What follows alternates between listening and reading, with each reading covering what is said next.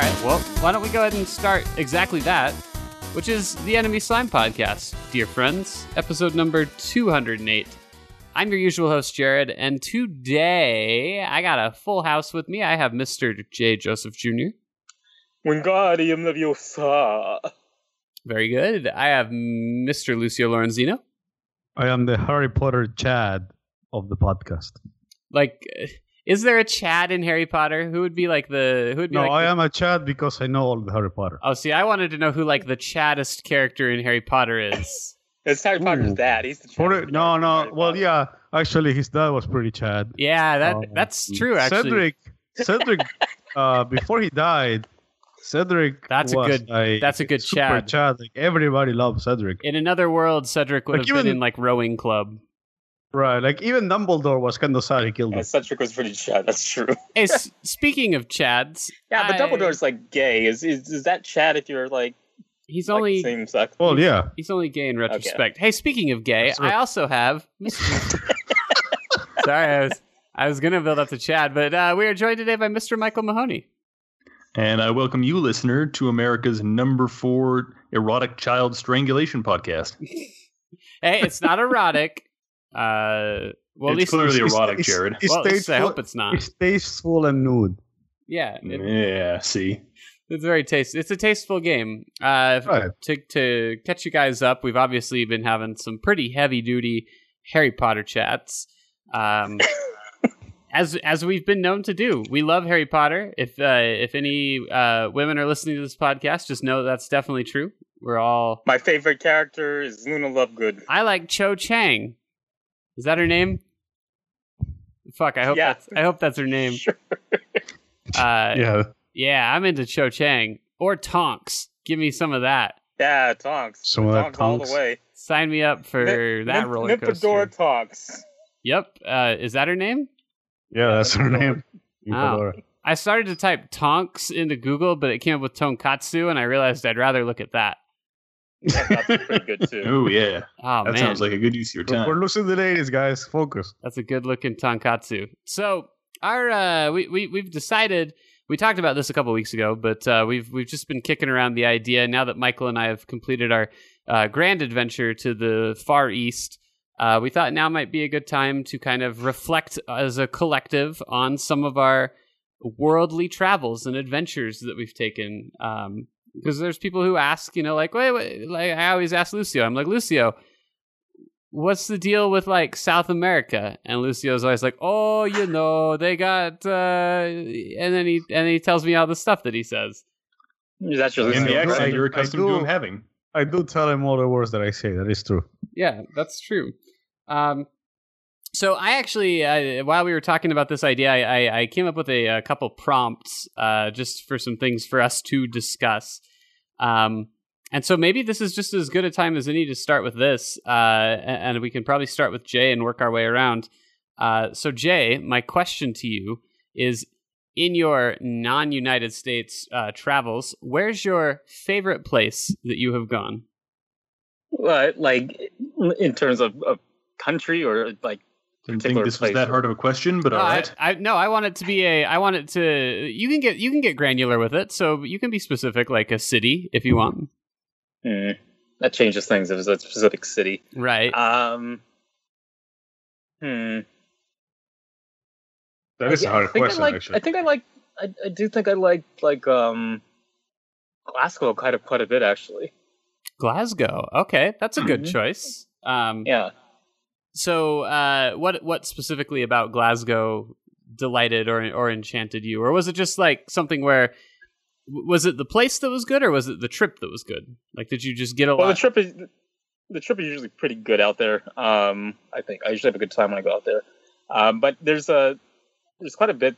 It's quite a bit of the like kind of the actual city portion of Glasgow because you know they've got like a large suburb and all that stuff. But the actual city, I like my old school kind of Victorian architecture cities first of all. But it's got a pretty nice nightlife scene out there. A lot of good places to eat. I feel like I don't know that they're better than places I've been to America, which like you know. Brits love to brag about that they have like better food than us. I don't think that's true at all. But it's good. It's good food for what it is. They have like one of the kind of oldest, I think, music venues on the planet.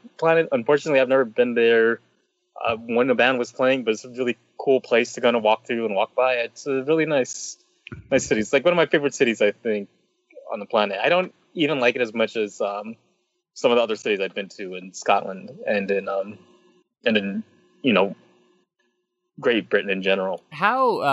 Question about Glasgow, how common, I assume it's not difficult to get around there as far as language. Like, do people mostly speak English there? Yeah, it's all English. Because I always hear about, like, going to the Scottish countryside and you start getting into, like, Gaelic territory and, like... I don't think I've ever met anyone. Like, I think for the most part, every British person, every Irish person I've spoken to, I might actually know more Gaelic than them. Now, also, you have to keep in mind that Glasgow is a major city. It's not like... Right.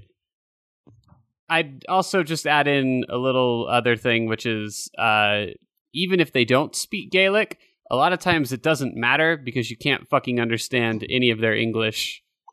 Yeah, so that's the thing. Like, when you say, is it easy to communicate? Like, they all speak English, but the very first time I was ever in Scotland, it took me a full 24 hours before I could understand anything anyone was fucking saying out there. Sure, yeah. Like, they understand you. They know what you're saying.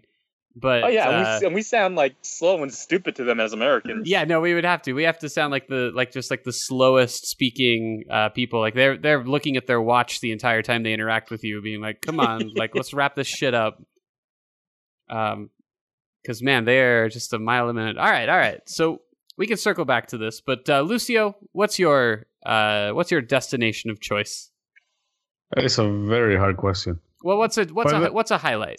See, Michael, it's a hard question, Michael. By the way, I have been. I feel like I had the answer immediately, but good. I have been to Glasgow, and I was there 12 hours, 9 of which I was working. and it still made it into your favorite city? No. Okay. But then like. We had like 3 more hours and like they wanted to show me around, but they just took me to Edinburgh. They showed me like shit. A bridge. They showed me a bridge and a cathedral. Yeah, okay. That's like my impression of Scotland. It's like, oh, which was better? And cathedrals. I like the cathedral was better. The bridge was just kind of like an old. I was in Scotland last time, which was just last year. I saw the ruins of a monastery. I really wanted to see like some of the old countryside because I haven't seen very much of that.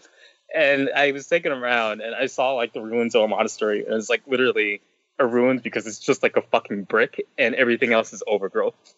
Mm. Yeah. I have to qualify something, right? So I travel a lot, but I travel a lot for business. And I don't know if you guys have travel for business. I think most of you have, and it kind of sucks. So it's kind of doesn't count. Yeah. You get to know your favorite restaurant by the hotel. Boy, and it's funny because everybody tells you, like I used to do it quite a bit with a couple of my jobs, and everybody tells you, like, I'm so jealous you get to travel. Yeah, you guys, you're like, no, it fucking blows. Like it's just a massive inconvenience, an excuse to visit the airport, and like the one trip, like I remember one time I got sent to Washington D.C. and I was going to be there for 2 days, and one of those days was literally just like totally free. And I was getting a little excited because I was like, oh, man, I'm going to be able to, you know, like check out a couple of highlights in the city. I can go see the Washington Monument or go to a museum or something. And long story short, I wound up like tripping when I got there. And I like ripped I was there for 2 days. So I brought one pair of pants and they were on me. And I like ripped the only pair of pants I had in both knees. And I had to spend the whole rest of that day like tracking down a new pair of pants, which is kind of difficult actually in Washington. They don't have like, you know, an Old Navy. Oh, that's more to me than what happened to me. So let me give you my sorry. But I want to counter his pants story real quick, if that's okay. Counter my pants. I do want to counter his pants story. So this was traveling because I do travel a lot for work too, but my stuff doesn't take me abroad very much. So I one time I went to Hartford, Connecticut, and we were like presenting in a convention hall there, and it was like after the show had closed, and you know everyone was hungry, and we were all going out to dinner. Actually, my friends had gone up to dinner before me and had kind of left me behind. because I was also doing some video work while I was there. And one friend came back and he's like, "Yo, I'll take you someplace to eat." And we're headed down those convention stairs, and I like slip and I fall. And like a security guard and a janitor like rushed right up to me, and like, "Oh, don't move. There's protocol. We got all the security cams. You got to talk to some people. They're calling the paramedics. You know, my friend who is from Scotland has to talk to the paramedics, give him his address because it's some kind of insurance thing or whatever." And the whole time, the janitor is like whispering in my fucking ear. He's like, "Hey, I saw the whole thing. Like, you slipped and you hurt your net bag and that and all that." He's like, "I'll back you up if you want." And I tell him, "No, nothing happened. It's just me on the floor. This isn't my ticket to financial freedom, friend." And I'm just like so freaking hungry. I just want to go and get dinner. But no, the paramedics come and they're like, "You have to get in a wheelchair and we have to cart you out of here." So they like needlessly pack my ankle into all this like gauze and bandage. It's not even a proper cast, but they pack it in, they put it on ice, they put it up, elevate it. They wheel me out on a wheelchair, and like literally the entire convention hall, like everyone we've been like showing off to, the fans of our book, like everyone is just outside, and they just wheel me out into the center of all this. And it's like most fucking embarrassing thing. And then the worst part is like I feel like had I been able to just get up and walk on the ankle immediately, it would have been fine. But since they just let it like sit up there and swell, I was actually crippled for the rest of the convention. I wasn't able to go anywhere. Yeah. For 3 days in Hartford, Connecticut. That's pretty shitty. What was your story going to be, Lucio? It wasn't a story. I was just going to give you like my favorite city to travel and business. Yeah. Where's your favorite place to go on business? And I would say Santo Domingo in the Dominican Republic. Okay. Because the food is really good. And like, I don't know why, but the Dominicans really want to go out with you. So they will take you like all these weird places. And they have like families, but they just like don't go home until like 10. So they'll show you around and stuff, you know, after work. So, you know, I got the vibe. Michael can correct me if I was wrong, but I got the vibe that was kind of how Japan worked too. Like, even if you had like a family at home, it's not weird for you to get off work and like carouse for most of the night. Very much so. And actually, when Lucio said it, I kind of realized I think that's actually a lot of what makes a place fun to visit is how much people go out and do things. Like, if you come to Utah, like you're not even gonna know there's anything to do because nobody's gonna want anything to do with you after 4:30. Yeah, like for a long time. Well, if you want to watch Netflix. Well, yeah. But no, one time I was working on a project with USAA in San Antonio, mm-hmm. And like, first of all, at 4:30 there everybody left, but like nobody gave a fuck. They just like left and like might as well lock me in the building if I'm not careful. And you know they don't give a fuck. Like they won't even like, recommend a restaurant.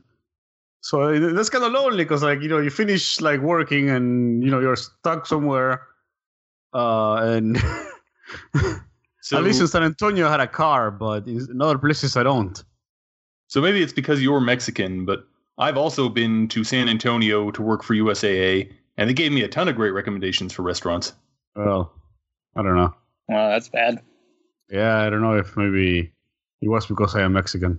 Yeah. Although most of them are. There's a lot of Mexicans in that office. They didn't want. And who hates Mexicans more than Mexicans? Well, they remember the Alamo.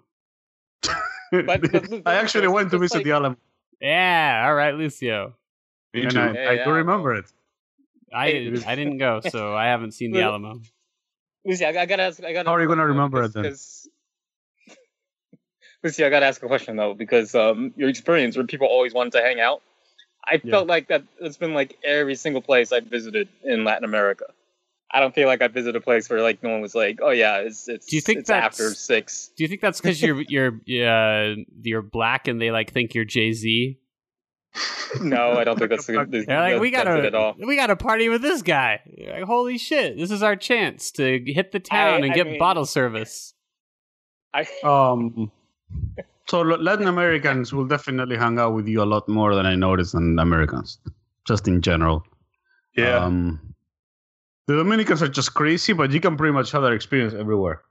It's just that like, eventually, like other like nationalities will want to go home. Whereas the Dominicans will be like, oh, it's midnight. Let's go to a strip club. But we have a meeting at 7 tomorrow, guys. Hey, it's fine. So, you know. The last time I was in Mexico, it was like the day that we were leaving. And I was pretty hungry. This is how a lot of my stories go when I'm traveling about. I'm pretty hungry. And I went out and searched for a sandwich. And, like, this Mexican dude comes up to me and he's like, oh, and he's like, he asked me what I'm looking for. I basically just want some food. And he takes me to, like, some hole-in-the-wall bodega. And he asked me if I can get him a Corona. I'm like, sure, why not? And we just get, like, a bunch of Coronas. And I'm just here, like, drinking until my flight with this, like, random Mexican dude that was hanging out and talking.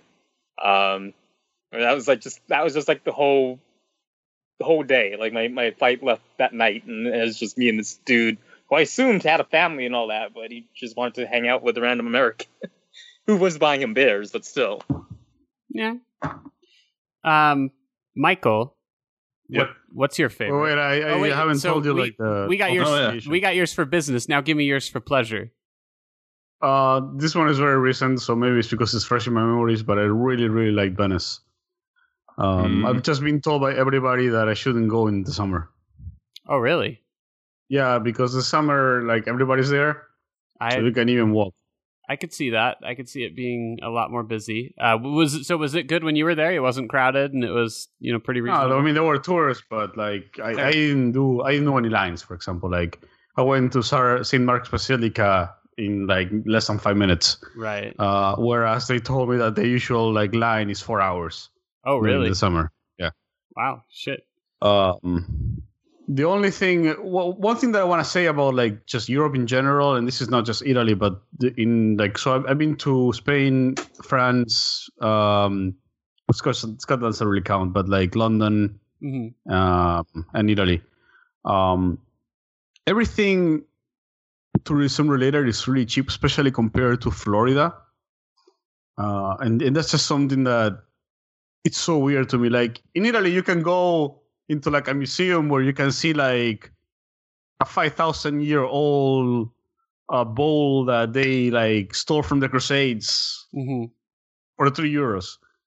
Whereas here, like, our museums suck, and they're, like, $25 a person. It's like, what the fuck is... So you had a Dick Van Dyke. Wait, for, like, a museum? Huh?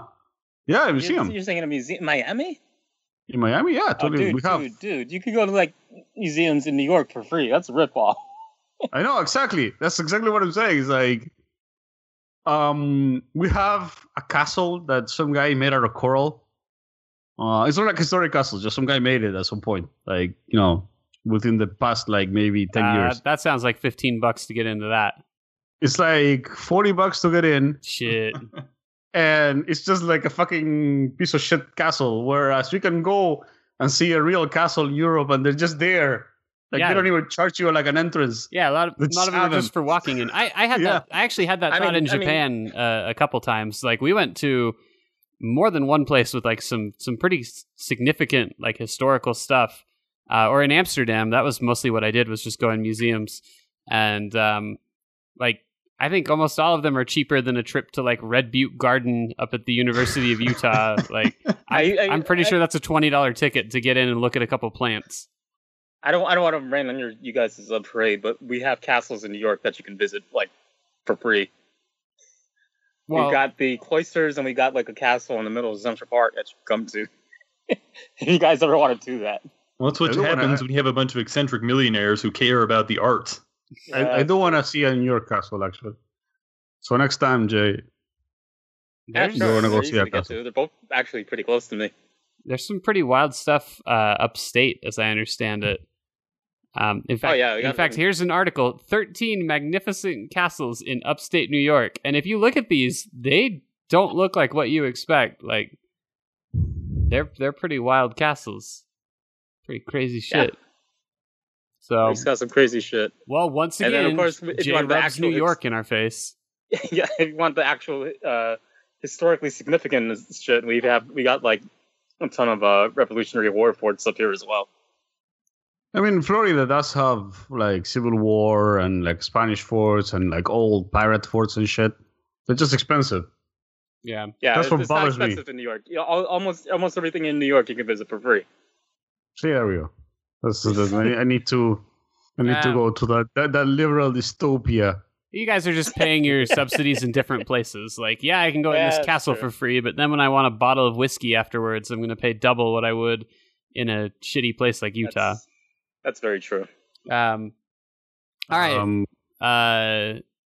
Venice, solid recommendation. You can pay €3 to go see like some Arab's bones that they stole from the Crusades. I assume you can ride a boat, right? You can ride many boats. Oh boy, I hadn't even considered riding one. Did you take a gondola while you were there? I didn't. What? They're very expensive. I bet they would. And my wife, like, I don't know what the fuck happened. Like, she was talking to one of the guys, and like, he tried to like charge her more, and she just like decided that all of the gondoliers were personas non gratas, and just, I'm fine because I don't want to pay like €80 to like go around in a shitty gondola. I heard there were more than that, even so. I mean, it was low season. Remember, if you had to wear that stupid hat, you'd be charging people all kinds of money. Right. You'd be going the hat crazy. And striped shirt tax. Yeah, exactly. The problem is that I think they thought we were Americans. Ah, they didn't realize you are Americans. Well, but they're Spanish Americans, the most frugal of all Americans. No, and you can't just be an American when it's convenient to you, Lucio. Ride or die. That's exactly what I got. I was going to say, that's actually everything I know about Lucio has seemed to indicate that's the case, because we've had this exact discussion before. That is exactly what I can do. As soon as we elect like a president he doesn't like, he's like, yeah, I'm not American. Yeah, exactly. And then once we do something he does like, he's like, oh, I'm very American. Yeah, that's right, man. USA. The next time he belongs in Jerusalem. The next time Taco Bell like merges with another fast food chain and starts putting burgers in their burritos, Lucio's gonna be like, oh yeah, I'm American. I'm as American. I'm just saying, like, if you guys do well in the World Cup, then didn't make it the World Cup, but sure, yeah. Hey, we've spoken a lot about like New York and Miami, but I gotta tell you guys something. I've been reading a lot about Brigham Young. Brigham Young. What a thug. Also in the World Cup. Like, literally, he's a good player. But it's because I went back to watching Hell on Wheels recently because I'm determined to finish it even though it's bad. Oh, did you get to the Mormon season? I got to the Mormon season. Mm. Yeah. I never watched but I hear it's good. The Mormon season, there's a couple of Mormon seasons. Season 3, when the Mormons first show up, is actually really good. And then season 4 is more of the same terrible shit. And season 5 is just pure Mormon and Chinese. Like that's all there is. Just Mormons and Chinese. And it's pretty good so far. It sounds like what it's like when Mormons move into your neighborhood. You're like, oh, they're okay now. And then by season 5, it's all full of Mormons and Chinese. Yeah, that sounds about right. They keep bringing their Chinese railroad workers. Yeah, man. My best friend is both Mormon and Chinese. So it traded out my heritage, which is Irish and black, for his heritage, which is Mormon and Chinese. That's very... I mean, I would take your heritage. Like... I mean, I don't want to, like, rain on anybody's parade, but we don't have a lot of Chinese people anymore here. Like, they all left. Anymore.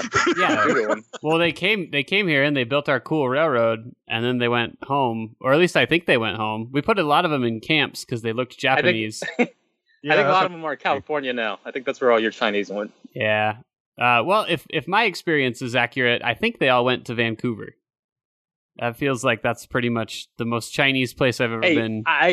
I've actually never been to Vancouver, but I've always wanted to go to Vancouver. It's deeply Chinese. But anyway, so we got Lucio's location. So that leaves you, Michael.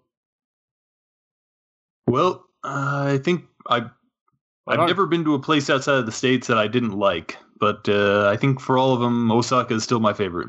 Well, now you're ruining my follow-up question. But tell us a little bit about why you think Osaka is the best.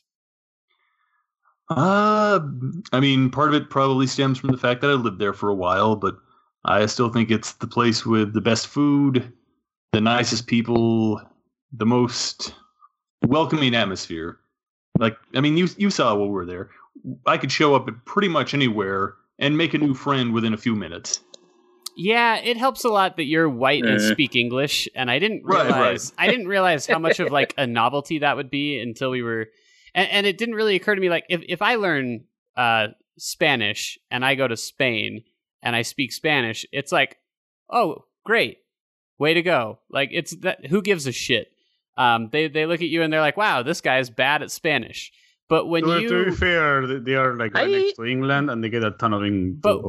Well, right, and that's what I mean. Is like everybody there is white, so when you see a white guy speaking Spanish, you're just like, yeah, there's nothing special about that.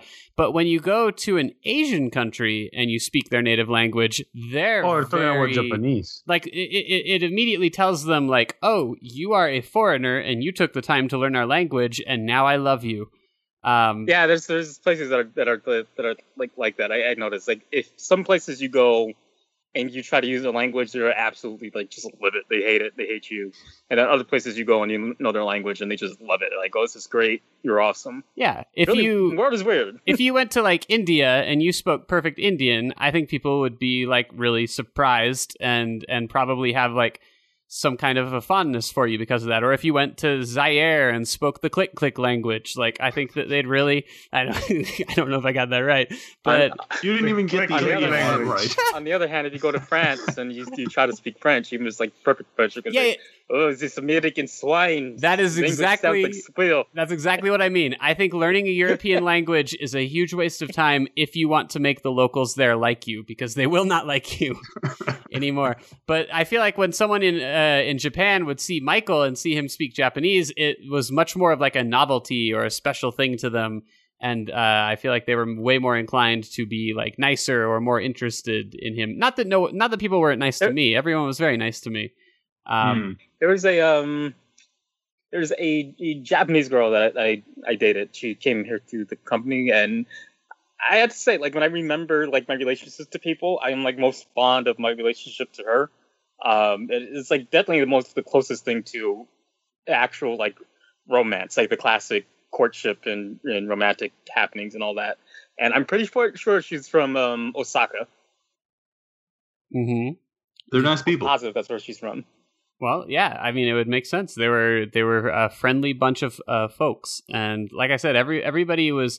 Even though I pretty much couldn't communicate with anyone, everyone was really polite and you know, felt like they were earnest in making an attempt. I've never really been somewhere where I couldn't communicate with people and it felt like nobody was willing to try. Like, people say that about France all the time.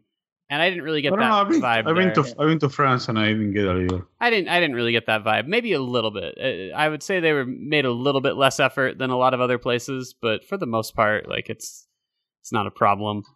When I hear people say stuff like that about like most places, I wonder like just what kind of tourists they are. Yeah. How much of a loud, annoying American they were. Very true. Not necessarily American, because trust me, I live in a tourist destination, and every nationality has a potential to be jerks. Yeah. I actually noticed many more non-Americans behaving badly in Japan than Americans, so right.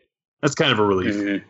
I mean, if I met someone on the street here who didn't speak English and like was clearly on like vacation and needed my help for something, like, I can't imagine how they would like annoy me by requesting my assistance. Like, that feels like a weird thing. It doesn't feel so weird to me. I mean, I know how they can annoy me. Here's how they do it. There's 5,000 of them, and they're in my way. Yeah, that happens. That's their move. That happens a lot. I'm not a fan of that, but that's not really related to the language barrier. We're all taking a picture of this thing Jared needs to get to. Yeah, yeah, exactly. So I don't want to deal with that. Cuba, when I was in Cuba, I think I had the experience where people were very willing to try and communicate with me, even if I wasn't really able to communicate with them for whatever reason. Like, my control of languages has really eroded, and I'm not much. I've just gotten more American as I've grown up, and I'm like, you know, fuck, I'm not learning anything else. I don't care to learn. So like my master, like when I was visiting Mexico when I was younger, I would like engage in Spanish, and then when I was in Cuba, I just didn't even try. But people are still very willing to like communicate with me, and they're still very friendly, very cool people, very very chill. I always say, and travel does this to me. Every time I go somewhere where I don't speak the predominant language, I always come home thinking like I'm going to learn Spanish because I feel like that's the most useful language that I could learn. And I'm always like, I'm going to do it. And I never do. I come back and I install like 2 apps on my phone and I get like 2 days into it. And then I stop and don't know anything. So, yeah. Did you try Duolingo? I think the last thing I installed on my phone was like a Gaelic language thing. And that didn't last very long. I don't. I had every reason to suspect I was going to Ireland. And it just didn't happen. Mm-hmm. The problem is that, like, if you don't use it, it's just kind of, yeah, not like, you know, this is not gonna stick. Because when I was traveling to Brazil a lot, and I like downloaded the app to like learn Portuguese, I was doing great. Like, you know, I wasn't like super fluent, but I could communicate. Like, I could have a conversation in Portuguese. And then like I stopped going to Brazil because I changed positions, and it was now it's like I'm not observing anything new. I still have some control, but like I'm not like learning anything. Right. I think that's really what happened with me in Spanish, because I was like, I wasn't that bad when I was younger. We're talking like a lot younger. And I'm just like terrible. And I think the same thing happened to my aunt, because when we were out there, all we did was like communicate through my siblings and through my dad, who my sister is probably the best at it. You know, she's still kind of rough, but she's better than any of us. So I communicated almost entirely through her. When in the past I could have held like at least a limited conversation in Spanish.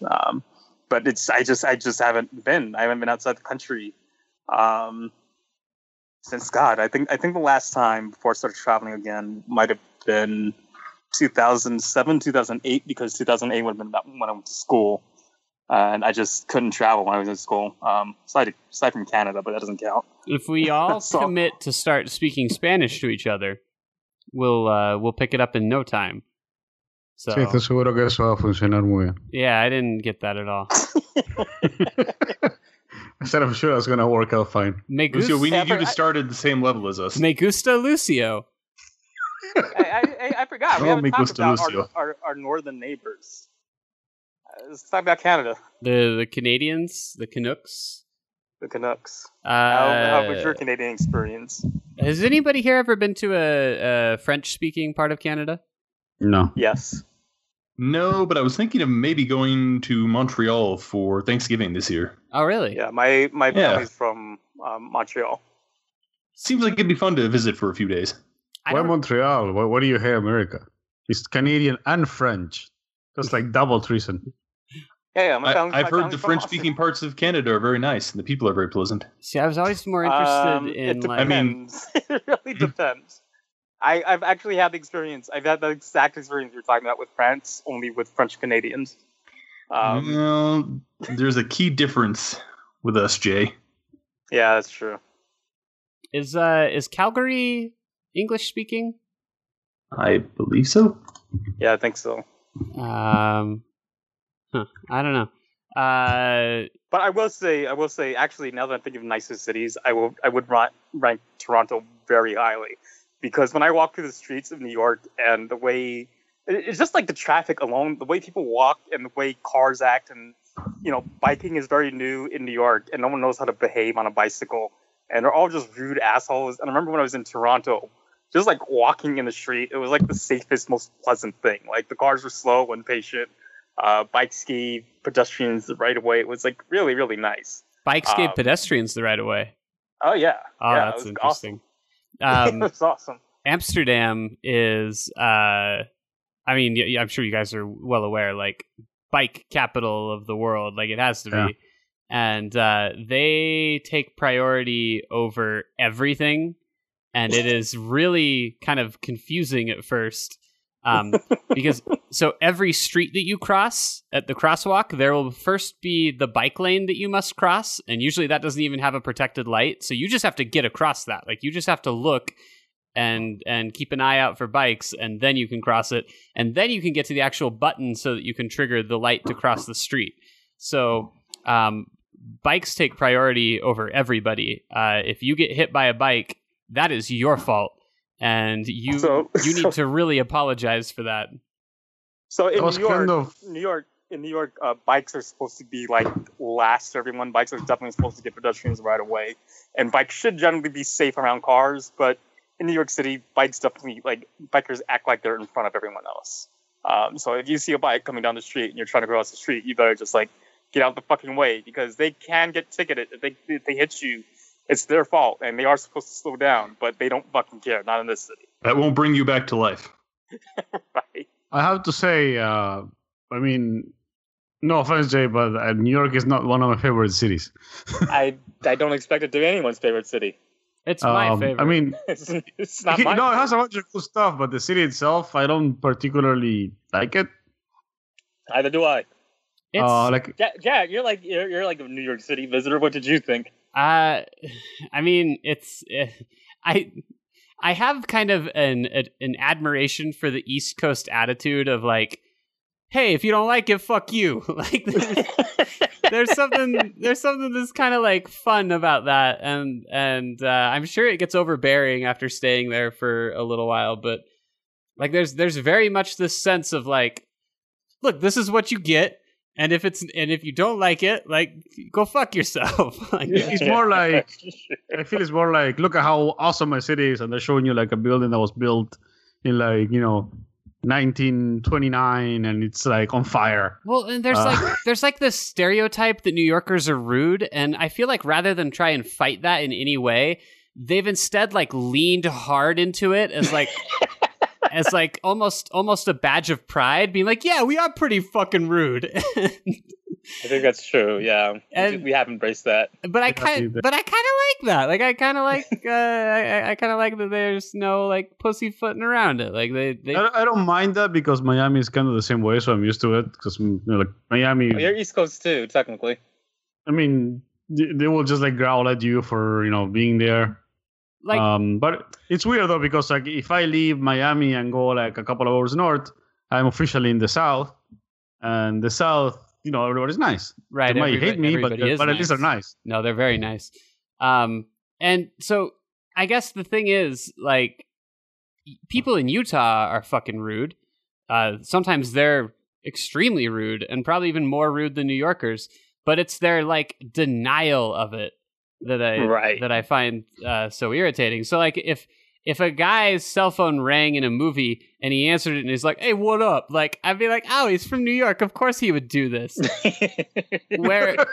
Whereas in Utah they'd pick up and I'd be like, "Who the fuck does this guy think he is?" Like, I gotta say that was like kind of my. I think one of the cities that agitated me the most, which is actually one of the cities I also love the most. I don't know what that is. But it's by far like Las Vegas and Nevada in general. Like Nevada, I found the people out there to be like very rude. But like in New York, it's not like a surface level rudeness. It's like everyone being rude and pretending they're not. Sure. Yeah.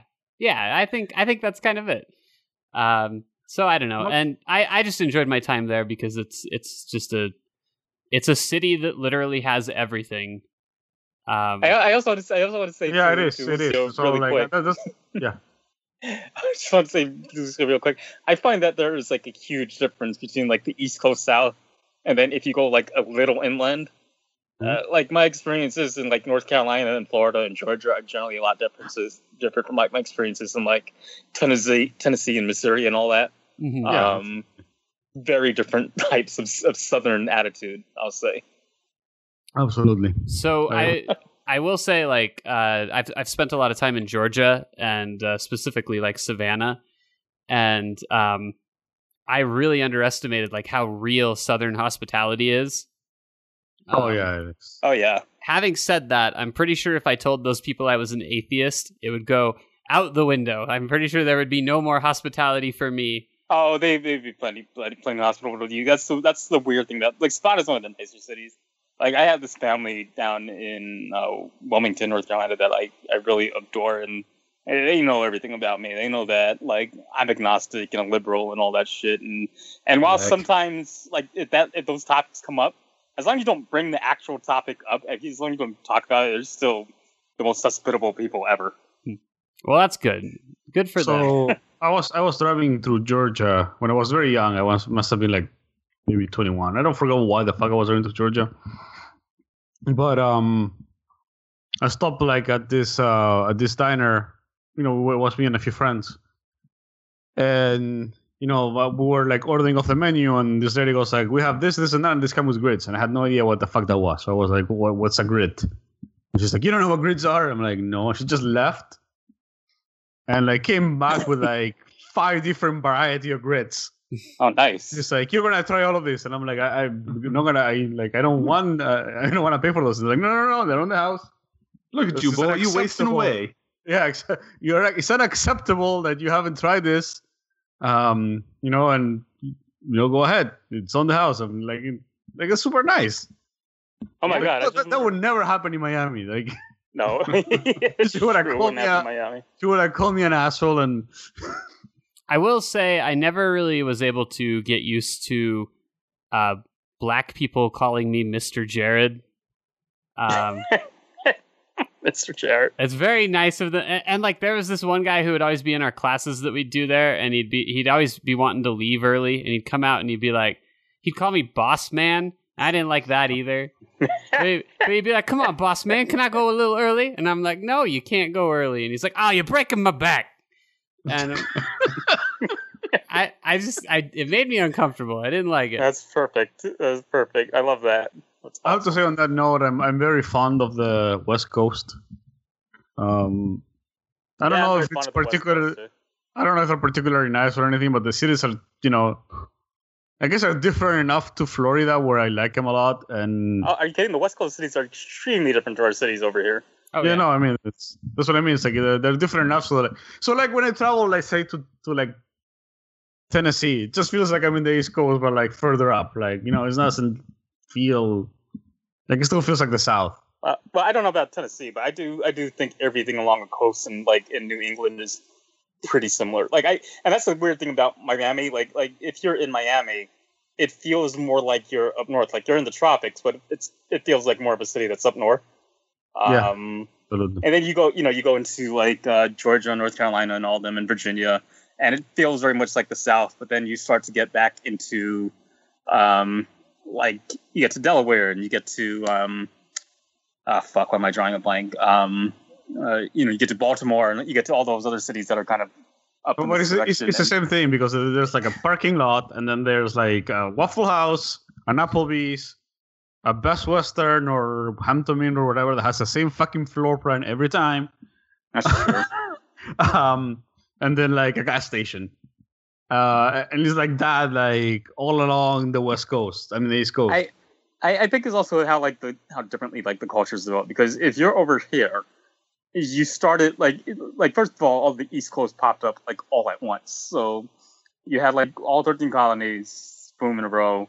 All very similar cultures, very similar architecture, all that kind of stuff. And then expanded further south and expanded further west a little. But then on the West Coast, you have what you're talking about. We had like people were like doing the railroads. You had the Chinese and the Utahns and the Mormons and all of them. And then you had like influences coming in from, Japan and from South America and all that shit. And I think just gave it a totally different vibe. And a lot of it, over on the West is a lot newer as well than what we have over here. Yeah, that's another thing. Like the cities are nicer just in general. I know that you think San Francisco sucks, Jared, but compared to Miami, that place is pristine. Well, so no, it's not. It's hard to describe the way in which San Francisco sucks. But you're right. There is and it's so funny that you guys would kind of like long for this, while over here we're kind of longing for the opposite. Like the West Coast has very much an attitude of like, if it's old, tear it down. Like it smells bad, and we need to get rid of it. And the East Coast has a lot of like, and even then, not much compared to like other countries. But there's much more of a sense of like history and preservation, and like George Washington drank at this bar, so we can't tear down this bar. If Utahns found out Brigham Young drank at a bar, they would in downtown Salt Lake, they would immediately trade it out if they knew that we could turn it into a Cafe Rio. Like they wouldn't. It's think not the best example. I find that in general, the United States doesn't have like a lot of no. So Miami had the oldest bar in like the East Coast or some shit at some point, and they tore it up and they put a fucking skyscraper. So it's like okay. Well, and, you know, I mean, sometimes it's not worth holding on to that shit anyway. Like, we were in the oldest bar in Seattle, and we all remember how that went. Yeah, so that wasn't a very good experience. I agree with you. But I'm just saying, like, in general, like, that there's no, like, they didn't, I mean, let's be fair, that building was shitty, and it was probably infested with roaches, and it smelled like ass inside because people have been smoking there for, like, 150 years. But, you know, they didn't even, like, try to, like, preserve the facade. So, like, if you go to, like, I don't know, France, they're like, okay, you can build, you know, whatever the fuck you want inside, but outside, you just try to make it, you know, stay the same. You know? Mm-hmm. Yeah. Like, you don't need to, like, completely stop progress, but, you know, at least try to preserve what is already there. But so I guess that's what I'd say about the West Coast is I feel like it has a little less character. Like, on the other hand, everything's brand new and is very nice. So like, that's pretty dope. But there's just not a lot of sense of history or preservation or anything like that. Like so let me say this. Like our current president pending. One thing that bugs me about New York City and about like the East Coast in general is that we are so overdeveloped. It's kind of hard to find nature. Like even when you do find nature, it's likely that it's going to be like a lot of buildings nearby. That's especially been my experience in going to Wilmington these past couple of years, where, you know, yeah, there's a great beach right there, but then you turn behind you and then there's just all this like kind of developed suburb. Sure. I feel like out on the West Coast, yeah, there's still like a lot of urban development, and you know, you still get shit dropped in, but I feel like it's a lot easier to find nature out there too. No, that's very true. Untouched. That's very true. Even in a place like California, where, you know, I mean, it's crowded as shit. It costs millions of dollars to stay there because it's so crowded. It's still like an hour to 2 hour drive, and you can be in a national park, like no problem. Yeah. So I mean, yeah, that kind of stuff's there. Those are the trade offs, right? Like there are a million rude people on the East Coast, or some giant redwoods that you can look at on the West Coast. So there's speaking of nature, right? Like that's one of the things that surprised me about like Europe in general.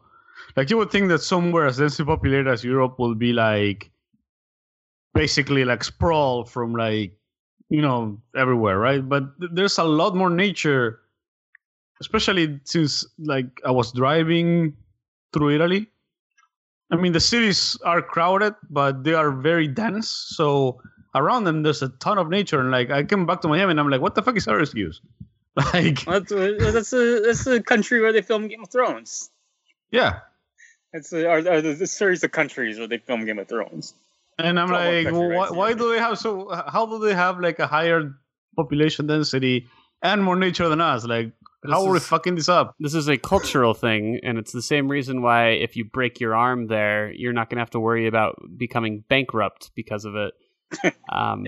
There's and nowhere is this more emblematic than Utah, where we are tripping over ourselves to tear up as much of nature as we can.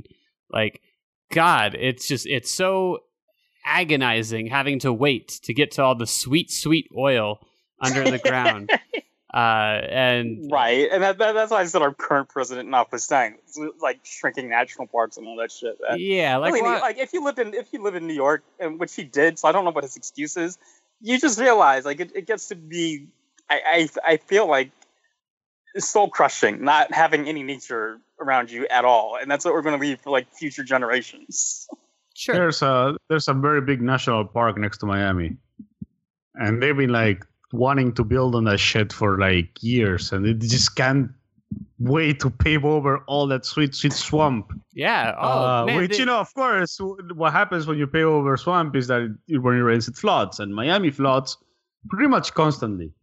Miami will flood when there's like a bad combination of the moon, the tides, and like the winds. Miami will flood. It doesn't need to be raining for Miami to flood. Sure. And they were like, oh no, let's keep building over the fucking swamp. And like, we need to drop some cement foundations in the Everglades and chase those gators out and into Lucio's house. Exactly. And then you can catch them and fry them up or do whatever the fuck you're going to do. The gators are fine. Usually if you don't fuck with them, they won't fuck with you. But the water... The water is coming. Yeah. It's just we don't have a huge sense of self-preservation in that regard. And the funniest thing is that, like, while I guess everyone else is running to destroy nature, New York is like, well, how can we bring it back now that we've destroyed it? And I don't think it's going well so far. Maybe in, 50 years, 200 years, we keep out that space, we'll get some back. But we've got all sorts of green projects. We're like figuring out old railroads and old subways and all that we can convert into parks now. We're trying to depollute the waters around us and restore like the tuna fish and the oysters and all that shit there. And it's like slow going. It's not something you can bring back that easily once it's gone. I mean, the good news is that like nature shows us that it will go back eventually. It's just probably not in our lifetime. I really think that I think we can kill the planet. Like, if we really put our minds to it and really dig in, like, I think we can. Everybody says that, like, man will die and the planet will rise. We can take this planet out with us. We just have to try a little harder. Like, I mean, we have nukes. We just need to work on this already. A little more. We have nukes. We have the tools already. So it's scary the number of species that we have just eliminated from the planet already. And the others that we're working on. This is turning to be into a Bomber podcast list. Yeah. So I want to circle back. I want to circle back with what was my pretty obvious follow-up question. Well, Jared, you still haven't told us what your favorite place is. What is your favorite place? Where my favorite place is. So I mean the qualification. So there's like my favorite places that I've been, and then there's like places where I wish I could spend more time. If that makes sense. Because a lot of the places I've been, I've just visited very briefly. So I'd answer this in two pieces. One, I really would like to have spent more time in France. And more specifically, there was a town that we went to called Aix-en-Provence, which is like a college university town out there. And I feel like that would just be a fun place to hang out for like a week.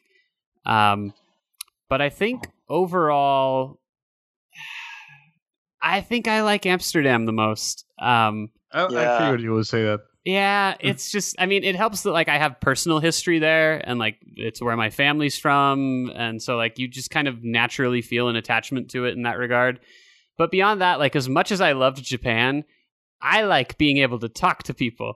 And by day 12, I was definitely ready to do that again. Like I was ready to go to a place where I was able to actually converse with folks. Now, having said that, nowhere that I've been is more forward-thinking than Japan in the subject of alcohol. And God, I wish everybody handled it the way they did, because there is nothing more satisfying than buying like a 12% like hard liquor drink in the store and just walking out onto the sidewalk and cracking it open and enjoying it, and no one bats an eye or gives a shit. It's really a special kind of wonderful, isn't it? And like there's places here where I can do that, but it's like downtown Savannah or like the Strip in Las Vegas, and even then you're like one wrong step from getting a ticket.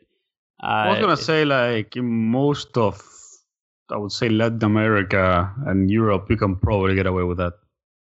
I don't think you could do that in Amsterdam.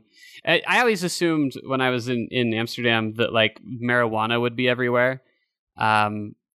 Because of its status there. And it's so funny because when they let you, when it's legal and they let you use it, people have like a significantly larger amount of respect for that. It seems like I never once smelled pot unless I was in a coffee shop. Like they really like keep it there. Whereas you look at like Denver, it's fucking everywhere. Like if you're on the street, everybody's smoking it while you walk by, they've got all these... It's everywhere here, and it's not legal. Right. Yeah, exactly. And it's so funny because there, to them, like, they wouldn't do that. That's like a faux pas there, it seems like. It's one of those things where, like, no, you do that in the place where you buy it, you know? It's kind of weird. It's just a strange dichotomy, but I could definitely... Like, I guess if we're quantifying, like, my favorite place as being a place where I could, like, live, then it's definitely Amsterdam. Like I could get by there for sure. Whereas I'm pretty confident I could not live in Japan. I would do a very bad job of living in Japan. I'm pretty sure you were eventually got used to. I already made my choice, but if you were good, also to add in places we could live, and that's definitely probably one of the very few places I could live in addition to one of my favorite places I visited. I guess that's how I'd classify my favorite place is somewhere where I could like spend the rest of my life should I so choose. And there are still other places I want to like try out before I like make that decision. I still have to travel to Japan one day. I would like to go to Osaka. Yeah, I mean same deal here. Like there's still a lot of places where like you know I haven't even been to New Orleans. So like what am I talking about going to Amsterdam? Yeah, New Orleans is high up on my list. Dublin is high up on my list. I've never been to Akron. What's going on there? Could be anything. I've heard there are exciting things going on in Jerusalem right now. Okay, now there's a place. Well, so actually, this takes me to my next question, my follow-up, and we'll run through this, and then we'll probably be pretty good on time.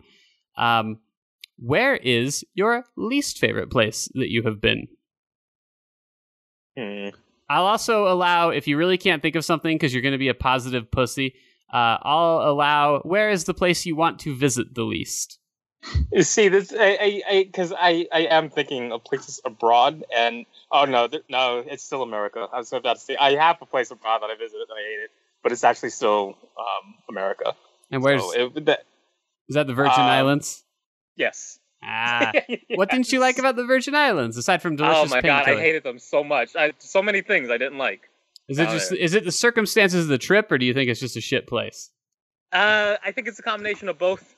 It's like you get out there and there's not a lot to see.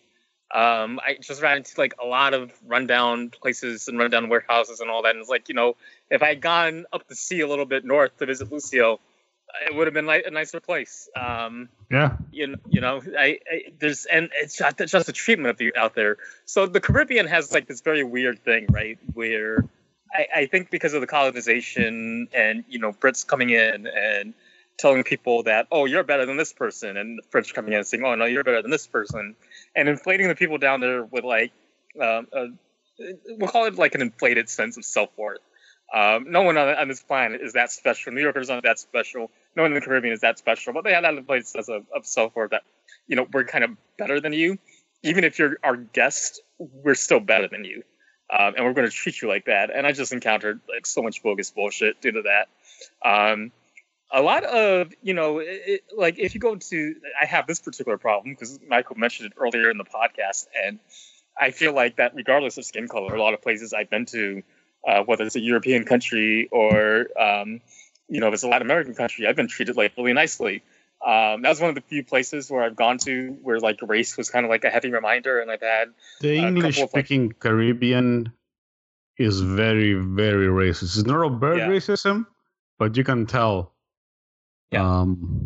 Which is weird because I would be more careful because I know that they do voodoo. So not like, in English. So like, I'm not going to upset Jay when I see him in the Cayman Islands. I'm going to be like, I'm going to be as nice to him as possible. No one just said it was like the white people doing all the racism, but they did plenty of it too. No. It's weird because like the racism is like, it's kind of like through the whole, like a black person will treat a black person worse than they will treat a white person. Like it's not exactly. It's not like camaraderie, like or like they have this weird, like I guess like it's not really a caste system, but kind of like that way. Like that's how they like divide it. Where like if you're a dark skinned person, you want to marry like the lightest skinned person that you can, so your kids will be lighter. Like that kind of it gets to that point of like insanity. Yeah. Mm-hmm. He's absolutely right. That was totally my experience out there, and like even among my own family members, because we're like all different shades, and I'm kind of like in the middle. I'm light skinned in general. I'm darker than my siblings. I'm darker than one of my siblings, and I'm darker than my father. And they definitely treat you differently based on that. Like me and my mom, like faced like very different treatment from. You know, my sister, my brother, and my dad out there. So it's like it's very Lucio's like exactly right. It comes down to that level, and so that's by far like one of the most unpleasant experiences I've had abroad, and especially my most unpleasant experience in the Caribbean because in the Caribbean I've had a lot of great experiences. I liked visiting Miami. I liked visiting you know, I've been to a couple of islands down there. I like visiting Barbados. I love Cuba. Havana's awesome. Like, you go to Havana. Like, Havana's like one of my favorite places. Like, when it came down to choose, I would say Havana, Toronto, Glasgow, all very high up for me. Havana, race just, you forget it's a thing. I came back to like the United States and you're just like bombarded with it. Like, it's like, I was like actually shocked how much it got to me, because in Havana, it just wasn't an issue. Like, they didn't care. They didn't care where you're from. Race didn't come up. You go to the ghetto. There were as many like black Cubans in the ghettos as there were white Cubans. You go to a richer neighborhood, as many white Cubans in the rich neighborhood as there are black Cubans. There's really kind of like just very little difference, if any. You come back to the United States of America and all you see in the headlines is, oh, a black person did this today. Oh, a white person said this about a black person. It's like, just all over the place. So there are parts of the Caribbean. It doesn't speak for the whole Caribbean. And, Havana's definitely like the Spanish-speaking Caribbean. So Lucio's absolutely right. That's like very particular to that part. And I didn't like it. Nice. Lucio, what's your choice for place you enjoyed the least or place you would not want to go? So I have two, and the first one doesn't. I think you should get a pass because of the situation there. Okay. But Caracas, that's probably the worst trip I've ever had. Wait, where? Caracas, Venezuela. Oh, Caracas. Okay. And the last time I went is 2014, just so you can get an idea of like the time we're speaking of. So things were bad, but not this bad. And that's better as they are now. Right. I was gonna say, like, can you even go to Venezuela right now? I mean, I couldn't. Well, like, the company won't send me. Should you? Like, should you go to Venezuela? No, but should go to Venezuela. Yeah, it feels like that's a place to not visit right now. So, like, for starters, there wasn't a lot of food in the restaurants anywhere. Like, you would go somewhere and you would like look at the menu and like halfway would be crossed out, or you would ask the waiter for something and they'll tell you they don't have it anymore, like stuff like that. I was a member of the Marriott whatever club, and there's a Marriott that's like right in front of our office. And I went in, and they usually give you stuff for like being a member of their like rewards program. And what they gave me this time was an extra roll of toilet paper. Whoa, luxury. Very nice. I mean, it sounds funny, but it's not. Because basically what they were telling you is like, everybody else gets one, you get two. I mean, make no mistake. I do find that funny, not necessarily. No, it is funny. It is funny in a kind of like tragic way. Yeah. There we go. Tragedy is funny. So like, again, probably the worst trip I ever had, Caracas. Especially because I traveled a few times there, and years before, even when things were bad, it never got really that bad. Like that was kind of like at the beginning of the end. Mm-hmm. And I can't go, but even if I could, I wouldn't go. Right. And I don't think there is going to be, any solution to what's going on in Venezuela anytime soon. So right, yeah. But places that aren't dangerous and in the verge of famine, I would say Port of Spain was really bad. I just don't like the city. Which part? It's the capital of Trinidad and Tobago. Ah, okay. Yeah. So one thing that you're going to notice about the Caribbean is that a lot of times, it's a beautiful place, but the actual capital cities are just awful, like, messes. So Port-au-Prince is awful. Well, Haiti in general is awful. Kingston is... Don't go to Kingston. Yeah, I've been to Kingston. Nassau is bad. So, like, capitals in general for Caribbean countries are bad. But Port of Spain... Can I just ask this real quick? Michael and Jared, do you think there's any chance that the Caribbean will come up in your worst places? I actually wasn't going to submit it, but if you asked me, like, Jared, do you want to go to Jamaica? I would say no. Like, I'm good. No, but Jamaica is beautiful. Kingston sucks, but like if you go to Negril or Chorrillos or Montego Bay, Those are all beautiful places that you should go to. Just don't go to Kingston. I'm good. I got a lot of other places. If I was going to go back to the, Caribbean, I could literally spend all of my time in Georgetown. That's a good place. Like I don't know what it is specifically about it, but it just spoke to me and worked for me. And everywhere else I went in the Caribbean, like, kind of paled in comparison in all the times I've been there. So anyway, Port of Spain. First of all, it has like weird strip malls, like it's Florida, but like not. So like it feels like a weird, like, distorted version of Florida. Mm-hmm. They also like to burn garbage at 4 a.m. And that smells really, really bad. That's pretty cool. Yeah, it's fantastic. It's cool. Nothing like waking out to the smell of burning garbage. I don't think I've ever been that far south in the Caribbean, like the Aruba, Curacao.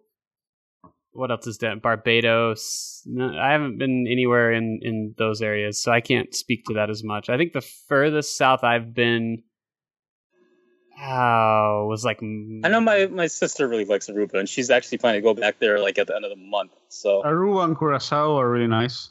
Bermuda is really nice too, even though it's like super far up north. But I will go to any of those places. Port of Spain, can go kick rocks. Huh. All right, there you go. I hope we don't have any Port of Spain listeners, because they're enemies now. And if we have any Virgin Islands listeners, go fuck yourself. Yeah, sorry, Virgin Island listeners. And I'm also sorry to whoever Michael says. Who are you going to say, Michael? Southern Illinois. Oh, that's a good choice. I don't know if I'd really count that, because there's no reason to travel there. Well, no, if you want to go from St. Louis to Chicago, you have to go through there. So I just feel like that's kind of like it's like if I said Provo, like it doesn't. I can name many places like in the mainland United States that I just wouldn't go. Yeah, I can too. That's what I mean. Like I think that's a little... Yeah, but it was the place that I've been to that I dislike the most. Have you been somewhere where you vacationed that you didn't like? I can't think of anywhere I've ever vacationed that I didn't like. Well, that's good. That means you've made wise choices. Yeah, well done. In your travels. I wasn't vacationing in Port of Spain, but yeah, whatever. Mine. Well, I guess let's let you elaborate rather than me just saying your answer doesn't count and calling it a day. What's going on in Southern Illinois that rubs you so wrong? Well, I mean, mostly nothing, but it's just a dirty, backwards place. As someone who already doesn't have an easy time making friends or connecting with people, it was a really difficult place to like try to find someone I could have a conversation with that lasted more than 3 or 4 sentences. It did give me some insight into why people in America, I don't know, I guess I just always assumed that people were like backwards, hicks, and stupid because they like being that way. And getting some firsthand experience, you realize that it's just kind of the unfortunate outcome of rural poverty, but it's certainly no fun to be there. Sure. I think the only place I've been in Southern Illinois was Springfield, because I had a flight that went through there, but I didn't actually... Well, that's not Southern Illinois. I didn't spend it. So that's what I was going to ask you is, are we talking more like... So like Decatur is not Southern Illinois? No, I don't think so. What even is there a city in Southern Illinois? I don't even... If you look at a map, like, it doesn't even feel like there is a city down there. Barely. Carbondale's the biggest thing. That's where they got the university. Wow, Carbondale. Oh, they have a university there. Yeah, Southern Illinois University. They actually thought they could educate people there. I mean, it's got a... That's right, Southern Illinois calling you. My understanding is that most of the modern campus was built in preparation for race riots, so all the classrooms are off the main floor. Oh, cool. Good thinking. Yeah. And that kind of sets the tone for most of my experience. Everyone knows black people's greatest enemy is stairs. As a joke, Jay, don't worry. I know you can go upstairs. No, I can't actually. It's water. Downstairs. It's water that's a problem for you guys. You drown immediately. I hate water. Jesus Christ. Not if he has to swim over it. So what they really should have done is build a moat, and then they would have been completely safe. They would have been like, well, we just... I showed you guys my literal nightmare the other day. Oh, yeah, that's true. That scary road. It's a scary road. There is something. The Vikings built a road into the middle of the ocean. And they're like, this is a good idea to drive through it. And it looks like it doesn't even look like a normal highway. It looks like a fucking roller coaster. Is that it? It was in Norway. I have to say, I want to drive on that road. Like, Jerry showed me that, and I'm like, that I need to drive there. It looked pretty cool. Like, it, right? Yeah, it looks super neat. It had like crashing waves all around it, and it's like at water level. You're not like rising above that water. Well, and funny enough, if you go play with like Google Maps in Norway, they got those kind of roads everywhere. Wow. And they also have some terrifying tunnels, so you should check those out too. One of the things I want to do, I don't want to visit then. One of the things I'd love to like do one time is just drive around. So Isle of Man has a motorcycle track that's supposed to be the deadliest motorcycle track in the world. I just want to drive around there like one time just to see. Of course, just to see if it's as deadly as they say. Well, I wouldn't like. I went around that and I didn't die once. No, it's a motorcycle track for racing, right? I wouldn't like actually go at racing speeds. Right. Yeah, you would just casually ride around on your motorcycle. But then I have to go to Isle of Man, and I don't know if, like, I will ever have a good reason to be in Isle of Man. Now, what do I do with the rest of my day? I'd go to the Isle of Man. I would like to visit the Isle of Man. I don't even know how you get to the Isle of Man. I assume it's probably a ferry. Probably a ferry. I've been looking at going to Isla in Scotland, and you gotta really want to go there. Like, it's a hell of a trip. There are places in the world that I always wonder. That sounds like a lot of Scotland. Like, you really have to want to go to the Scottish Highlands to go to the Scottish Highlands. Yeah, like you gotta really like set out with that in mind. There are places in the world where I wonder like. How people like? Why are you there? Yeah, like in the mountains between like in the west of Argentina and between Chile and Peru and Bolivia. Well, no Peru because we don't live in Peru, but like between like I would say like northern Argentina with the frontier with Chile and Bolivia. Those are really high mountains and they're very remote and there's not a lot of roads.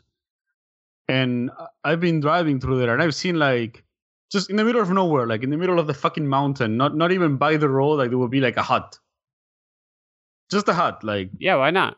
Why? I mean, like, why are you there? Shit, dude, there's a city like 100 kilometers north. Move there. I can drive 30 minutes and find somebody who I'd say that to. Like, why are you here? Yeah. I was gonna say, I've definitely had that happen in New York. I haven't had it gone like. A foreign country to see that. Like there are places in upstate New York, and you see there's like just a shed out there, and you want to knock on it and be like, "Why do you live here?" I got on this road once in Salt Lake, and it was like late at night, and I was bored, and I was like, "I wonder where this road ends." And the answer was several hours away.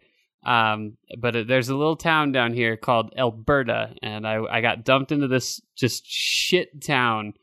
And all I could think of is like, you guys know that 30 minutes from here, like there's a city, like there's a exactly there's a McDonald's, like. But they had a really cool Coke machine there that was pretty clearly from the 50s. Yeah, that's always cool when you get into those. Sometimes when like I'm stuck in traffic, I do fantasize about moving to like the middle of nowhere. Yeah, never and, like just shooting anything. Just shooting like anybody who like dares have like a motor vehicle close to my property. Yeah, there you go. That's good thinking. Right. What about yours, Jarrett? Mine's like a no-brainer. Like I know it immediately, and it's kind of like Lucio's, where I think it's probably just a little situational. But I did not enjoy anything about Rome. Rome is another city that I feel you probably should go in winter because I loved Rome. But again, so you were telling me about St. Peter's Basilica waiting like 4 hours to get in. Yep. I waited like 10 minutes. Yep.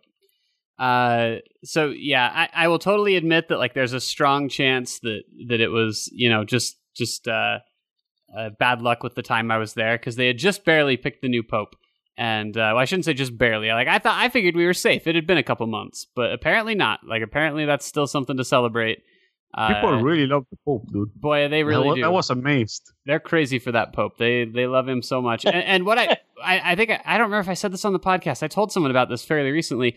People, what they would do there is they would like print a picture of the pope at home, like on. You could tell it was just on like an inkjet printer, and like it's not even like centered or anything. But they would just print out a picture of him, and then they just go and tape it outside to like a pole or a light box or just whatever. Yeah. And that shit was everywhere. Like, and so I think a lot of this is because I am not only not religious, but also I'm very much like not a fan of religion. It means that like when the main thing to see in the tourism sect is religious stuff, like, I don't give a shit. Like, that's great. Dude, you have all of the Roman shit, too. You don't need to see, like, the religious shit. I know. And so, like, I enjoyed, like, the Colosseum. But, like, you know, you can't go to Rome and not visit the Vatican. And... Sure you can. That's okay. Nobody don't like the religious shit, don't purchase yourself to visit the Vatican. I was with a group where I didn't necessarily have a choice in the matter. Right. But, you know, and I felt this way in Italy a lot. It's not just the Vatican. It's all over in Italy. Like, if you've seen one basilica, you kind of seen all the basilicas. And on that true. And on that same notion, like, if you see one picture of Jesus looking somber, you've seen them all. I didn't need to visit, like, half the museums that I visited, and I didn't need to go in half the churches I went in. I will say, though, that I would hate to go with like a group, because like my wife and I at least have like the same kind of like train of thoughts about things. Right. So like it would be like, I don't know, somewhere that it would say that it's important to go, and we'll look at it and we're like, this looks stupid, let's go somewhere else. Yeah. I can imagine if I was with a group that was like, no, I want to see this fucking, you know, museum of, I don't know, gears. Museum of gears. Like, yeah. You're, I mean, like, oh, look at those gears! Great. It's a huge city with an extremely deep history, and so I'm not under the impression that like I saw everything there was to see there. I'm sure you could probably spend 3 weeks in that city and still have shit to do. But I'm not interested. I didn't enjoy my time there, and I wouldn't be in a hurry to go back. I did like a lot. My favorite part of Italy was far and away Naples, or more specifically, like the Amalfi Coast, and more specifically than that, Positano. Like I would much rather spend 2 weeks in Positano getting fat on ravioli than 3 weeks in Rome exploring every like historical thing it has to offer. Like I just don't give a shit. I like how that like Jared's favorite place is just because of like, he didn't particularly like the tourist traps, and mine is because of like the crippling centuries of racism. Yeah. I mean, and I was thinking about that too, because I was curious actually, and I was you answered the question without me asking, but I was gonna ask if there was a place or like where you've been where you felt the least like you belonged there, and right. I think for me, I actually might even be willing to chalk up Tokyo for that. Like I didn't feel this way in Osaka, but like I really felt like I didn't belong in Tokyo. Like everybody there, maybe it's just because it's more crowded.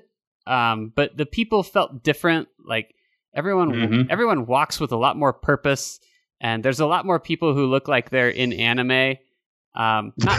I don't mean. Note my phrasing there. I didn't say into anime. I know what you meant. I said in anime. Like these are, like there's a lot more like Bleach characters just walking the streets, and I don't know. It's culture. It's a Tokyo culture. See, okay, so this is going to be like in one moment we mentioned video games on the podcast, but Lucio said something earlier on that kind of. That, you know, he was talking a lot about like Miami, and in my experiences, there's not like a huge difference between like Miami and New York, aside from, I guess, the topography and a little bit culture. But I have to add that I don't like Miami either. Culturally, not that different from each other, I don't feel like, and I guess Los Angeles is different. I guess Los Angeles has a different culture, but there are still going to be some similarities. I feel like all the big cities of the world are like that. I feel like the big cities of the world will have more culture in common with each other than probably the stuff that's near them. And I think that might be Tokyo, too. That would be my guess. Michael, you kind of made like an there. Do you get what I was implying?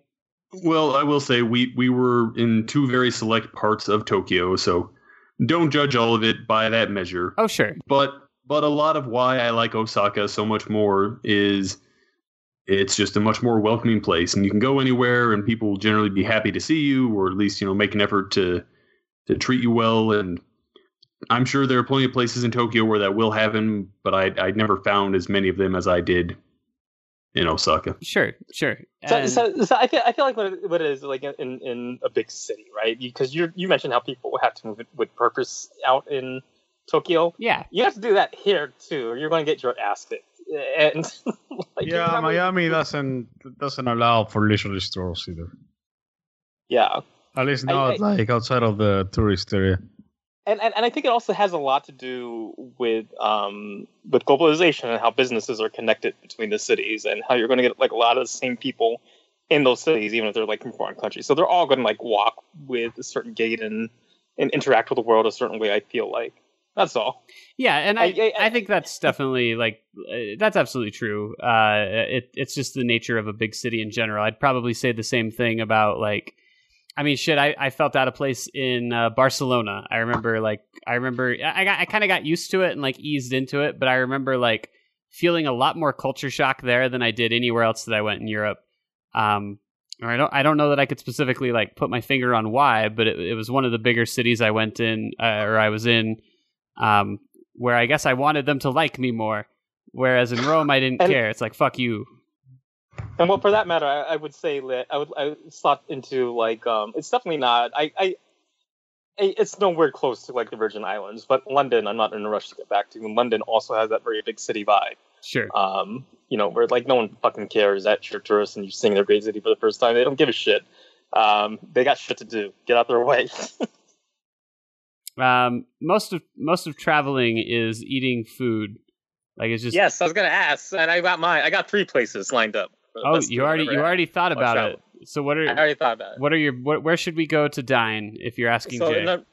Number 3, I would place Toronto. Toronto had like the first thing we did when we got to Toronto was we had to get poutine, and it was awesome. And I would love some like every day of my life.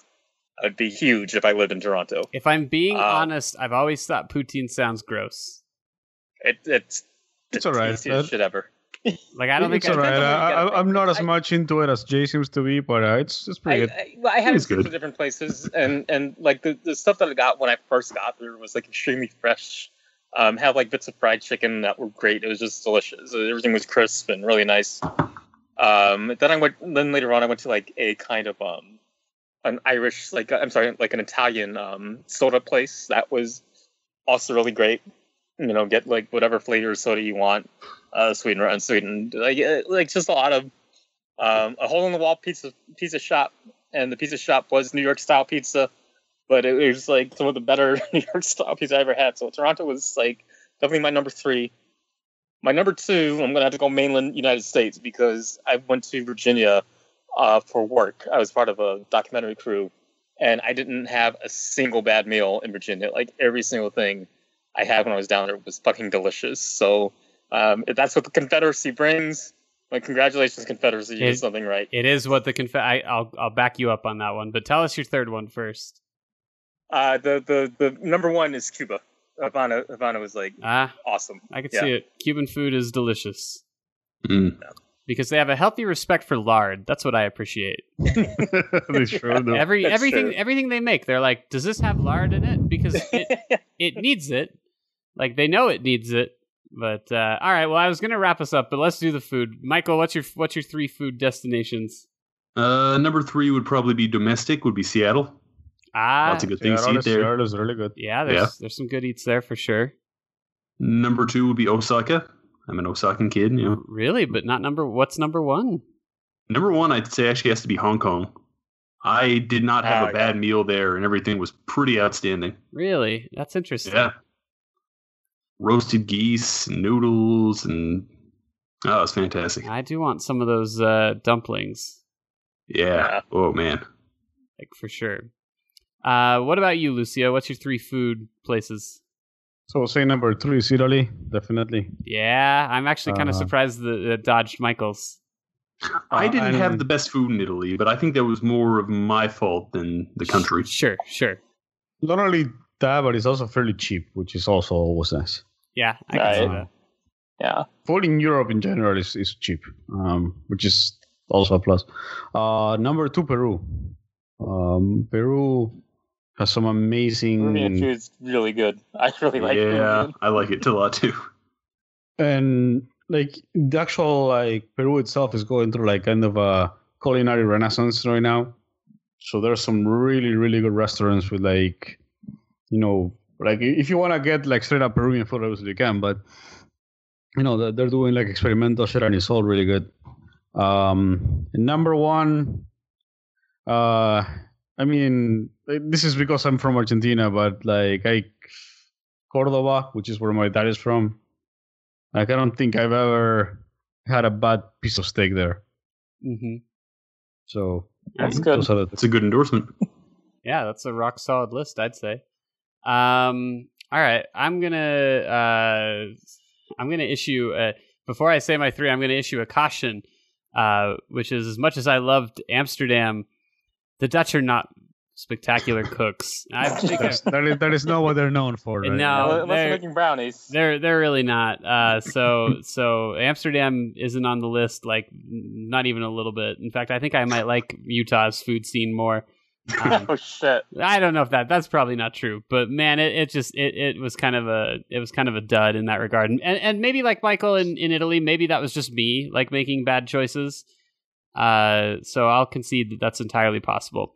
But my top three, definitely, I'm going to throw Savannah in there.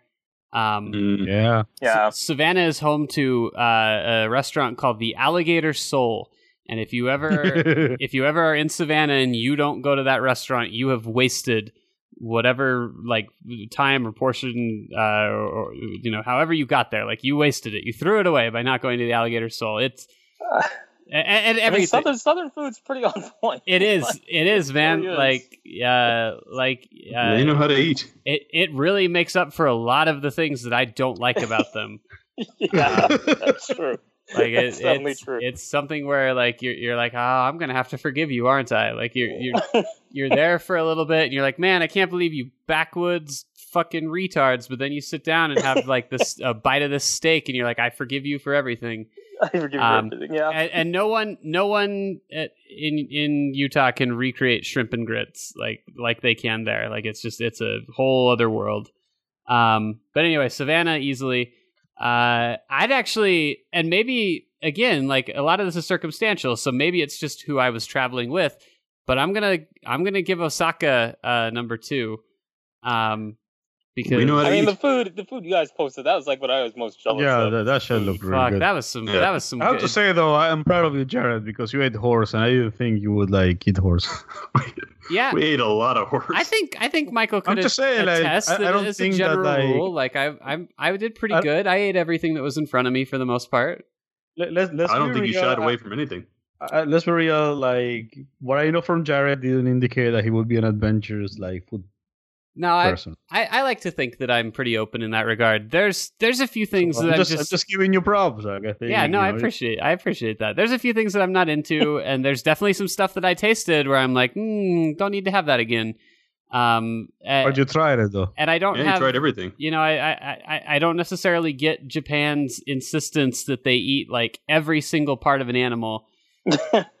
Just throw the claws away, man. You don't need to eat those. Just cut them off and toss them in the garbage. But you did have a pretty visceral reaction to chicken cartilage. I fucking hate chicken cartilage. It's gross. And it was some of the better cartilage I've had too. Yeah, I liked it. That's so irrelevant. That's like the best enema you had. It doesn't matter.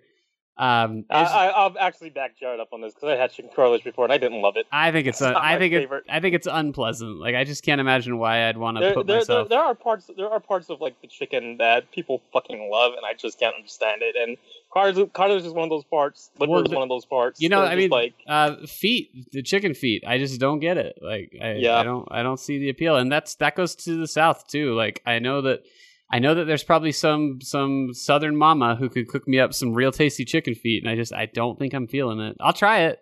I mean, I tried it there. Lord have mercy. I'll try it. All right, Jared, number one. Number one is France. It's so easily. I spent most of my time in France just walking into bakeries and buying eclairs. Like that's pretty great. Every time I saw a bakery, I went in. I really want a French bakery. God damn it. Jesus Christ. And like the sandwich, I had a sandwich where they like put a pat of butter that was like so unreasonable, like just the most unreasonable amount of butter imaginable. Like it was really something, and I would love to eat more there for sure.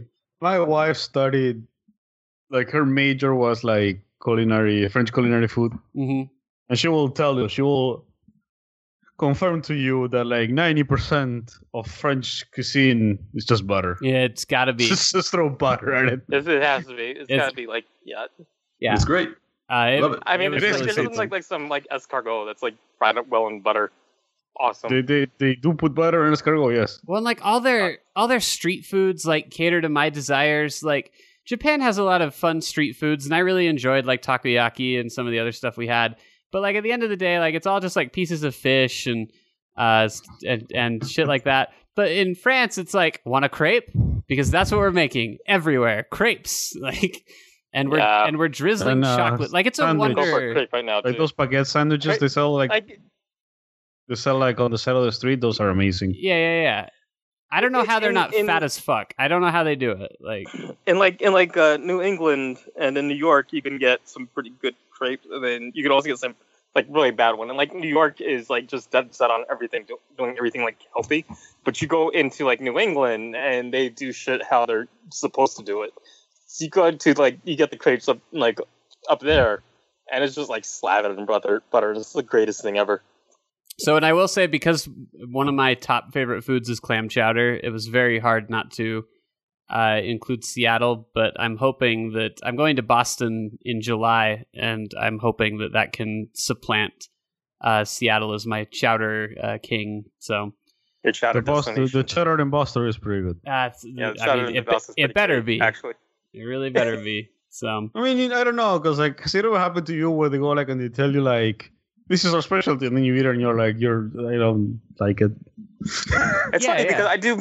I really like food in New England, and I really like food in Scotland. I wonder if it's just like exposure or proximity, but I don't think either comes close to my top three. Well, it happened to me in Ecuador one time where they're like, "This is our like specialty," and it was like a ball of like fried banana, like banana paste, like around like this ball of cheese. And it sounds like it should be good, but it wasn't. I was like, that's thanks. I feel like I've shared this sentiment with Michael before, where a lot of times places that are like famous for something get lazy at making it. And you can correct me if it's not you and I that had that discussion, but I feel like I remember talking to someone about this. And like Cincinnati, for example, like Cincinnati chili is the most unremarkable bullshit dish ever. And well, how about I got one for you, because I love these. Like I could exist off these for life if I had to. Philly cheesesteak. Oh, that's a very good example. Yeah, like there are tons of places you can go in Philadelphia where cheesesteak is just fucking awful. Yeah, like jeez. You know, another example is the fried ravioli in St. Louis. Mm-hmm. Like everybody was so proud of them. Everybody was so proud of him, and I could taste it, and I'm like, you just ruined the ravioli. Yeah. You just defrosted some great value raviolis and deep fried them. Yeah. And maybe like you're saying, like, because this was a restaurant, so like, maybe you're right. Maybe they went to Costco and they bought like a 5-pound bag of ravioli, and they fry it like every night, and they just throw it at you when you order it. And maybe like there's some like Mississippi like grandma who can make me like fried ravioli that are so good that I will cry, but when I tried them, they were awful. Yeah, okay, put so the heart of the South into it, sweetie. I gotta do like two more like food shout outs really quick, and they're not my top three, and they are continental United States. They are both southern. Well, one's like a little less. One's more Midwest than southern. But Missouri mac and cheese, or Missouri mac anything, is really great. And then there's also like I got it like. As much as I like my New York style floppy pizzas and my Jamaican patties and all that kind of stuff, the best place I had a New York style pizza was North Carolina. Nice job. It's not only their pizza. I found like a pizza place that is their pizza, their beef patties, their garlic knots. They're just like everything they made there was excellent. That's really Hicks really got it figured out. That's really brave of you to admit that, Jay. So I'm proud of you. For coming out and saying that, like knowing that someone might be outside your window, like, I don't know, washing it or whatever happens in New York, and like would overhear that and be like, well, I got to kill this guy. Yeah, that's true. You want to kick out of New York in the next meeting of New Yorkers. Yeah. Like, you're going to get thrown the fuck out. Yeah, that's always I could have sworn other people here have like St. Louis mac. I don't think I've ever been to St. Louis. I get it. It's so bad because I live in the Midwest, so like I should understand how ridiculous it is that people can't keep track of it. But I've been to Kansas City, but I couldn't tell you for absolute certainty if I've been to St. Louis or not. I don't think I have. It seems to me that if you live in the Midwest, you will spend most of your time trying to get out of the Midwest. So yeah, pretty much. On the subject of regional cuisine, I will unapologetically defend fry sauce to the day I die. I do like your fry sauce. We got the best. I've never had legit fry sauce. I just had the shit that you guys made for me at E3. Oh man, until you can get to like an Astro Burger or I mean, they're all good. But yeah, like it's tough to go places that don't have that and like switch back to ketchup on fries. Like, it's like a poor person thing. Anyway. All right. Well, I think we're well past time here. Any final things that you guys want to make sure that you mention about how worldly you are? Do you think when someone listens to this, we're going to sound like ignorant fucks? Or do you think that they'll be like, wow, what happened, boys? I was actually thinking about that during the podcast. And I think we're just going to sound like Americans obsessed with America because a lot of our time of the travel cast has been talking about America. Well, it is the greatest country in the world. But what were you going to say, Michael? True. I mean, I was going to say, are we going to do our homework? What was our... Oh, that's right. We did have... I don't even... what did we agree to do? The bars. We're going to play the bars this weekend. No. We were going to do Gex titles. That's right. Gex titles. Oh, that. I forgot about that. I'm amazed you remembered. Do you actually have one? I've got a list. Oh, my God.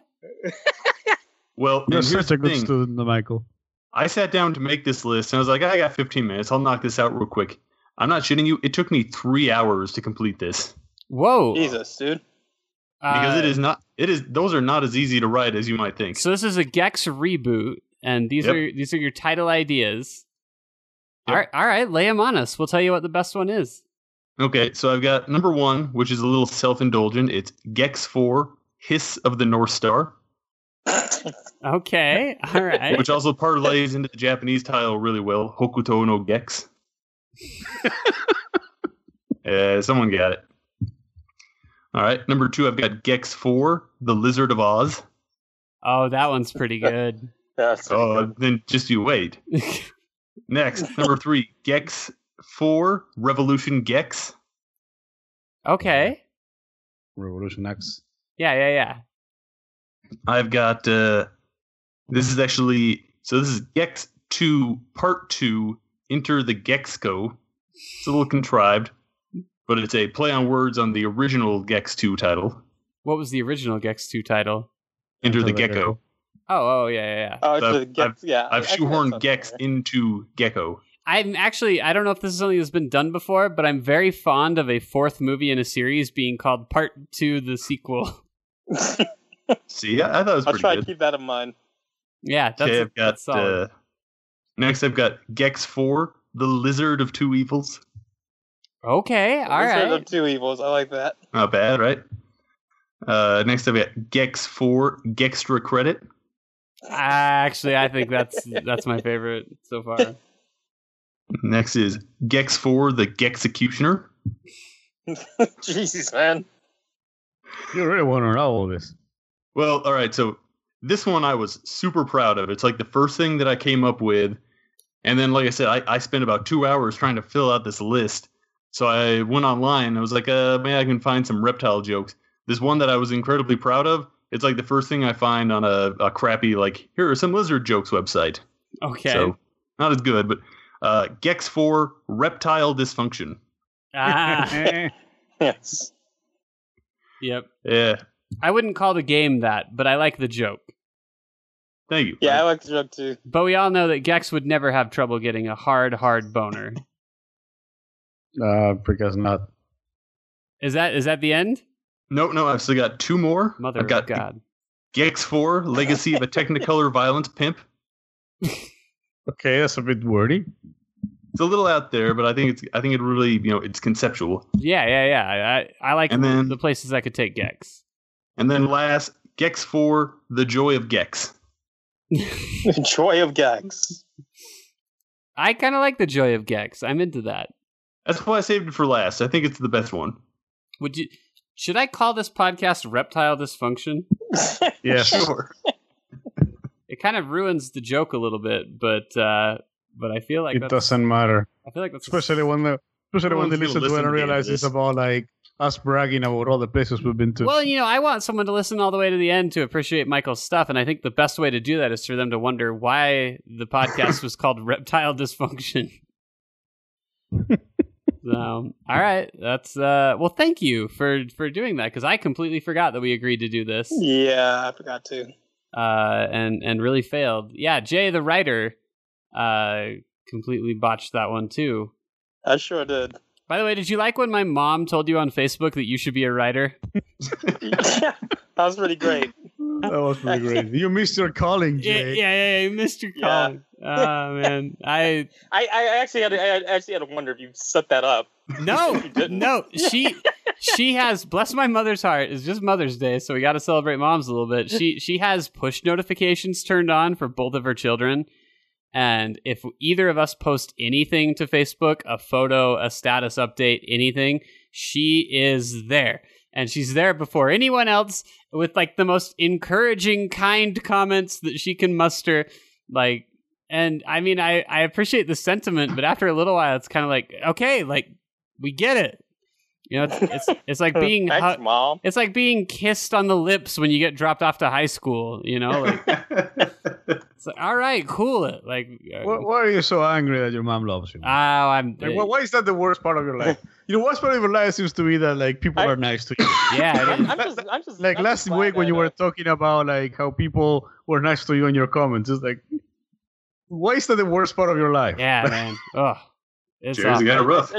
I just say I'm glad someone paid attention to my narrating their trip. Yeah, I enjoyed it, and obviously, so did my mother, because she thinks that you should pursue this.